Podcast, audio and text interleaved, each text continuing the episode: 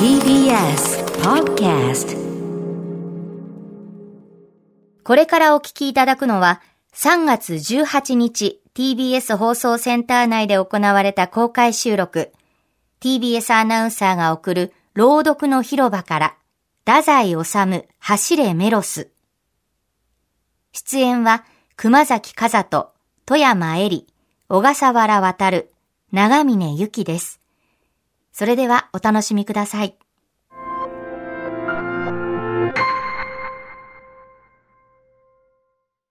走れメロス。太宰治。メロスは激怒した。必ず、あの邪智暴虐の王を除かなければならぬと決意した。メロスには政治がわからぬ。けれども邪悪に対しては人一倍に敏感であった。今日未明、メロスは村を出発し、野を越え山を越え、十里離れたこのシラクスの町にやってきた。メロスには父も母もない、女房もない。十六の内気な妹と二人暮らしだ。この妹は近々花婿を迎えることになっており、それゆえメロスは花嫁の衣装やら祝宴のごちそうやらを買いに町までやってきたのだった。しかし歩いているうちにメロスは町の様子を怪しく思った。ひっそりしている。もうすでに日も落ちて暗いのは当たり前だが、けれどもなんだか夜のせいばかりではなく、町全体がやけに寂しい。メロスは道で会った老人を捕まえて質問したが、老人は何も答えなかった。メロスは両手で相手の体を揺すぶって質問を重ねた。すると老人は、辺りをはばかる低い声で、わずかに答えた。王様は人を殺します。なぜ殺すのだ？悪い心を抱いているというのですが、誰もそんな悪い心を持ってはおりませぬ。たくさんの人を殺したのかはい。はじめは王様の妹婿様を、それからご自身のお世継ぎを、それから妹様を、それから皇后様を、それから献身のアレキス様を。驚いた。国王は乱心かいいえ、乱心ではございませぬ。人を信ずることができぬというのです。この頃は進化の心をもお疑いになり、王の命令に背けば十字架にかけられて殺されます。今日は六人殺されました。呆れた王だ。生かしておけぬ。メロスは単純な男であった。買い物かごを背負ったままで、のそのそと城に入って行き、たちまち警備の兵士に捕まった。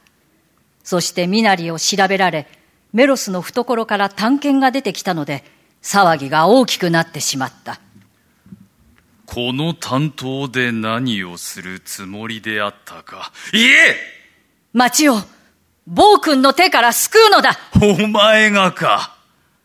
仕方のない奴じゃ。お前にはわしの孤独がわからぬ。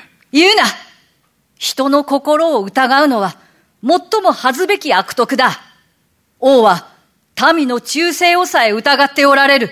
疑うのが、正当の心構えなのだと、わしに教えてくれたのは、お前たちだ。人の心は当てにならない。人間は、もともと私欲の塊だ。信じてはならぬ。わしだって平和を望んでいるのだが。何のための平和だ。自分の地位を守るためか。罪のない人を殺して何が平和だ。黙れ下船の者。口ではどんな清らかなことでも言える。わしには人の腹の奥底が見えすいてならんのだ。お前だって今に貼り付けになってから泣いて詫びたって聞かぬぞああ、王は利口だ。うぬぼれているがよい。私はちゃんと死ぬ覚悟でいるのに、命乞いなど決してしない。ただ、ただ、私に情けをかけたいつもりなら、処刑までに3日間の猶予を与えてほしい。たった一人の妹に亭主を持たせてやりたい。3日のうちに私は村で結婚式を挙げさせ、必ずここへ帰ってきます。バカな。とんでもない嘘を言うわい。逃がした小鳥が帰ってくるというのか？そうです。帰ってくるのです。私は約束を守ります。そんなに私を信じられないならば、よろしい。この町にセリヌンティウスという男がいます。私の無二の友人だ。あれを人質としてここに置いていこう。私が逃げてしまって、三日目の日暮れまでここに帰ってこなかったら、あの友人を締め殺してください。頼む。そうしてください。よし。願いを聞いた。その身代わりをここに呼ぶがよい。三日目の日没までに帰ってこい。遅れたら、その身代わりを殺すぞ。そうだ。ちょっと遅れてくるがいい。お前の罪は永遠に許してやろうぞ。何何をおっしゃる？命が大事だったら遅れてこい。お前の心は分かっているぞ。メロスは悔しく、地団だ踏んだ。物も言いたくなくなった。竹馬の友セリヌンティウスは、その夜、城に召された。暴君ディオニスの面前で、良き友と良き友は二年ぶりに再会した。メロスは友に一切の事情を語った。セリヌンティウスは無言でうなずき、メロスをひしと抱きしめた。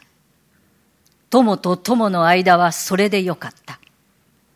セリヌンティウスは捕らえられ、メロスはすぐに出発した。初夏、満天の星である。メロスはその夜一睡もせず、十里の道を急ぎに急いで、村へ到着したのは明くる日の午前。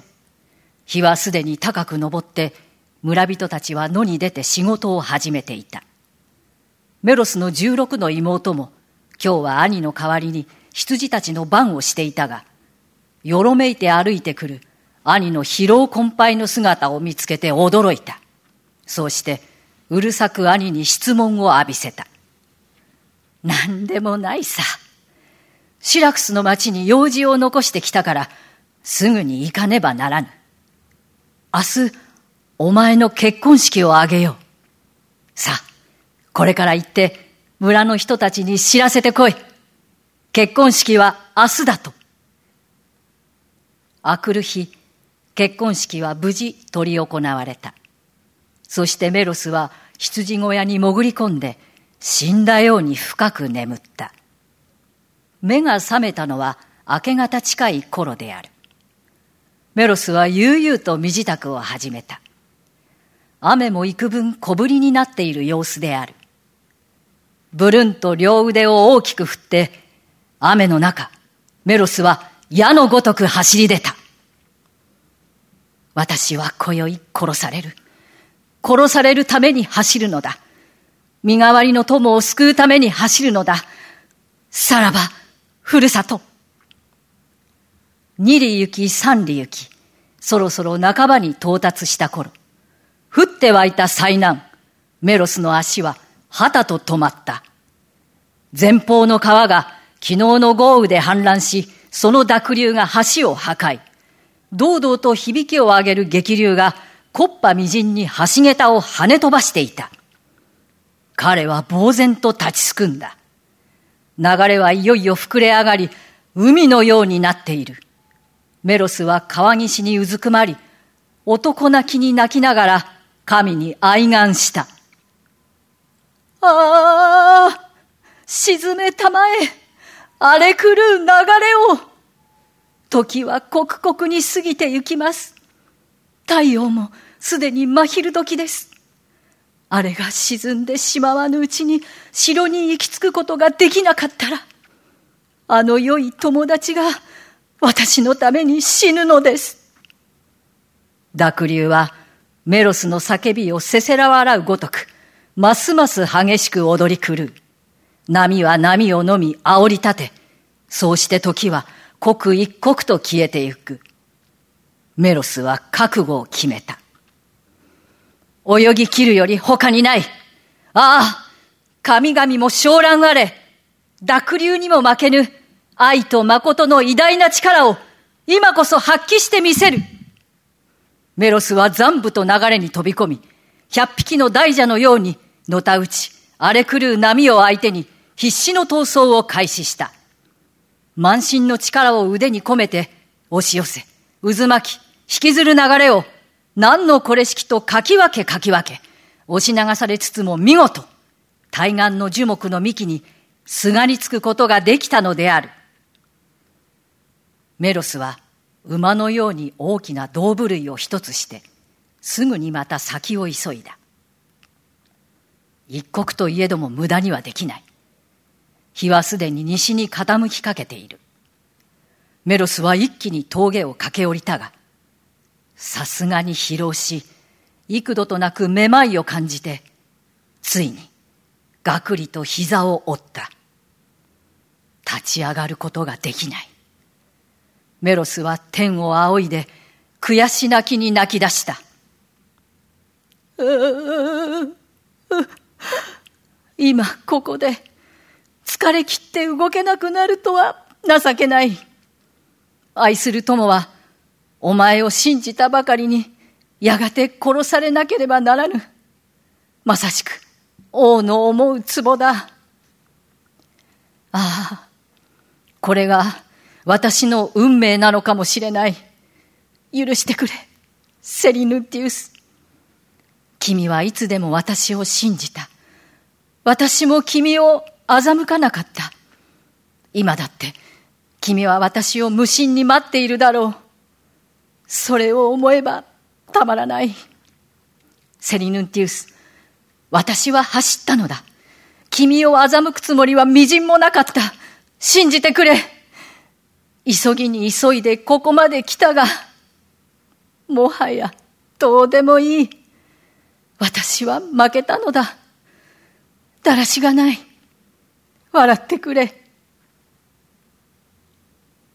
メロスは手足を投げ出して、うとうとまどろんでしまった。ふと耳に、せんせんと水の流れる音が聞こえた。耳を澄ますと、すぐ足元で水が流れているらしい。よろよろ起き上がって見ると、岩の裂け目からこんこんと水が湧き出ているのである。その泉に吸い込まれるように、メロスは身をかがめた。水を両手ですくって一口飲んだ。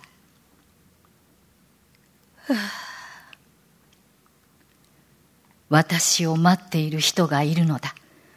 少しも疑わず、静かに期待してくれている人がいるのだ。私は信じられている。私の命などは問題ではない。信頼に報いなければならぬ。走れメロス私は信頼されている。私は信頼されている。宣告のあの悪魔の囁きは悪い夢だ。忘れてしまえ。再び立って走れるようになったではないか。ああ、日が沈む。ずんずん沈む。神を待ってくれ。私は生まれた時から正直な男であった。正直な男のままで死なせてくれメロスは道行く人を押しのけ跳ね飛ばし、黒い風のように走った。少しずつ沈んでゆく太陽の10倍も早く走った。風景なんかはどうでもいい。メロスは今、ほとんど全裸である。遥か向こうに小さく、シラクスの町の灯籠が見えたとき、うめくような声が聞こえた。ああメロス様メロス様誰だ？私はフィロストラトスと申す者。あなたのお友達、セリヌンティウス様の弟子でございます。もう、ダメでございます。無駄でございます。走るのはやめてください。もうあの方をお助けになることはできません。いや、まだ日は沈まぬ。間に合いませぬ。ちょうど今、あの方が死刑になるところ。ああ、あなたは遅かった。お恨み申します。ほんの少し、もうちょっとでも早かったなら。いや、まだだ。やめてください。あの方はあなたを信じておりました。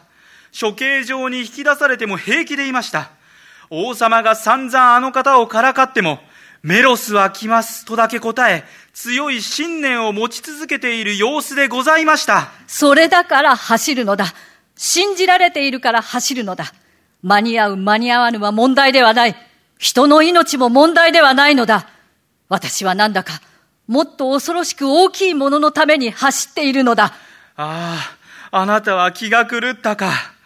それではうんと走るがいい。ひょっとしたら間に合うかもしれない。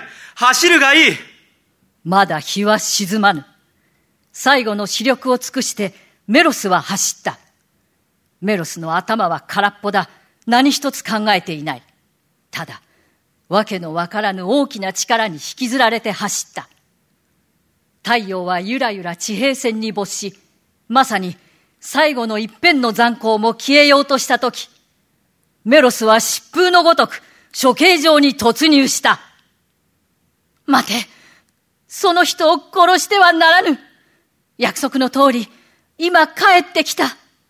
私だそこの処刑人よ殺されるのは私だメロスだ彼を人質にした私はここにいるメロスは精一杯に叫びながら、貼り付け台に登り、吊り上げられてゆく友の両足にかじりついた。群衆はどよめいた。ついに、セリヌンティウスの縄は、ほどかれたのである。セリヌンティウス、私を殴れ。力いっぱいに頬を殴れ。私は途中で一度悪い夢を見た。君がもし私を殴ってくれなかったら、私は君と抱擁する資格さえないのだ。どうか殴ってくれ。セリヌンティウスはすべてを察した様子でうなずき、形状いっぱいに鳴り響くほど音高く、メロスの右頬を殴った。そして殴ってから優しく微笑んだ。メロス、私を殴れ。同じくらい音高く私の頬を殴れ。私はこの三日の間、たった一度だけ、ちらりと君を疑った。生まれて初めて君を疑った。君が私を殴ってくれなければ、私は君と抱擁できない。メロスは腕にうなりをつけてセリヌンティウスの頬を殴った。ありがとう。友よ。二人は皮脂と抱き合い、それから嬉し泣きにおいおい泣いた。暴君リオニスは群衆の背後から二人の様子をまじまじと見つめていたが、やがて静かに二人に近づき、顔をあからめてこう言った。お前たちの望みは叶ったぞ。お前たちは、わしの心に勝ったのだ。真実とは、決して空虚な妄想ではなかった。どうか、わしも仲間に入れてくれまいか。どうか、わしの願いを聞き入れて、お前たちの仲間の一人にしてほしい。どっと群衆の間に歓声が起こった。万歳王様万歳群衆の中から一人の少女が真っ赤なマントをメロスに捧げた。メロスは孫ついたが、良き友は気を利かせて教えてやった。メロス、君は真っ裸じゃないか。早くそのマントを着るがいい。この可愛い娘さんは、君の裸を皆に見られるのがたまらなく悔しいのだ。勇者はひどく赤面した。